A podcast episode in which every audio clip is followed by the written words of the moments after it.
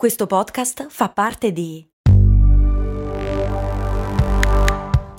Voice Podcast Creators Company.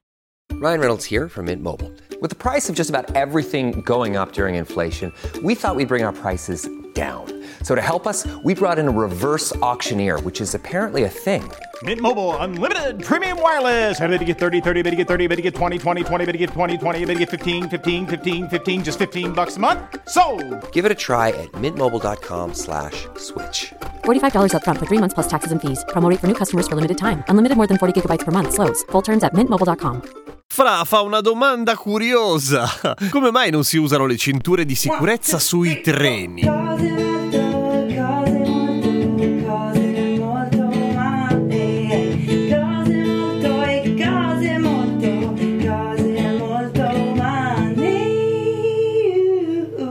Sono Giampiero Kesten e questa è Cose Molto Umane. Effettivamente i treni vanno veloci e hanno un sacco di sedili e non hanno le cinture di sicurezza. Gli aerei vanno molto veloci, hanno un sacco di sedili e ce le hanno le cinture di sicurezza. I pullman di linea ultimamente hanno le cinture. È una cosa abbastanza nuova, tutto sommato. Gli autobus che vanno in città non ce li hanno, però i treni appunto, a differenza dei mezzi che vanno in città, tarellano abbastanza, per cui sarebbe logico in un certo senso pensare che le cinture di sicurezza li rendano più sicuri.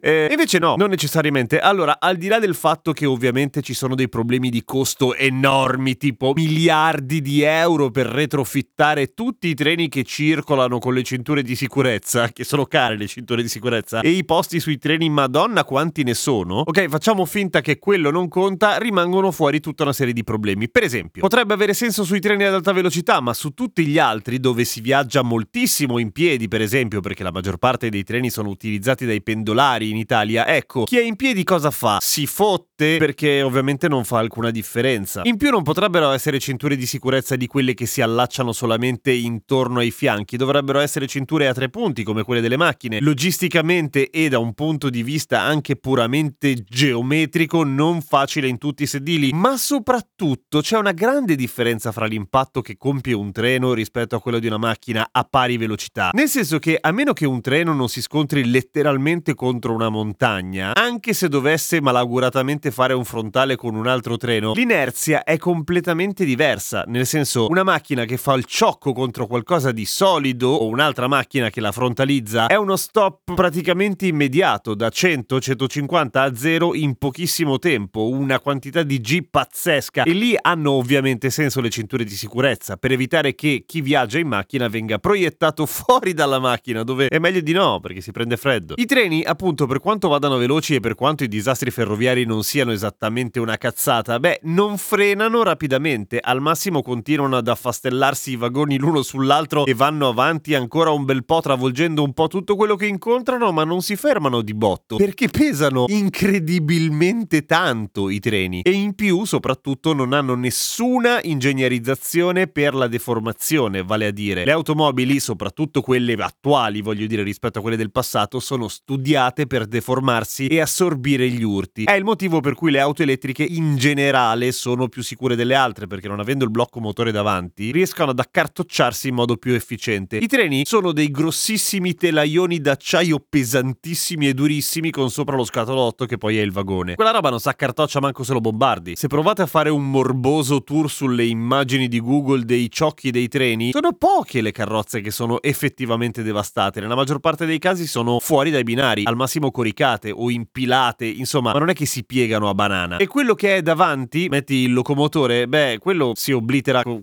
completamente, non, cioè non c'è modo. C'è troppo peso dietro che la spinge contro qualsivoglia ostacolo, praticamente la vaporizza. Al problema dell'impatto e della inerzia di un treno si aggiunge anche un'altra cosa, che appunto per il tipo di dinamiche di ciocco sul treno è quasi più sicuro che le persone siano libere e slegate e soccorribili o che possano evacuare loro stesse sulle loro gambe i vagoni che si sono accartocciate piuttosto che doverle slegare una volta che c'è stato l'incidente. In più c'è anche da tenere conto di un fatto, che oggettivamente il treno dal punto di vista statistico è maledettamente sicuro, cioè gli incidenti ferroviari sono molto molto pochi e gli incidenti ferroviari in cui effettivamente le vite sarebbero potute essere salvate dall'indossare una cintura di sicurezza ridotte al minimo. Quindi per rispondere in breve a Fra perché non ne vale la pena. Pro tip, sapete chi è più prono a schiantarsi durante gli incidenti ferroviari, al di là di chi è sul locomotore naturalmente? Chi è nel vagone ristorante, perché il vagone ristorante è intanto ci sta in piedi e soprattutto non è particolarmente studiato per quanto riguarda gli appigli, cioè sta in piedi abbastanza rilassato. Quindi fare il barista sulla carrozza ristorante è un lavoro estremo,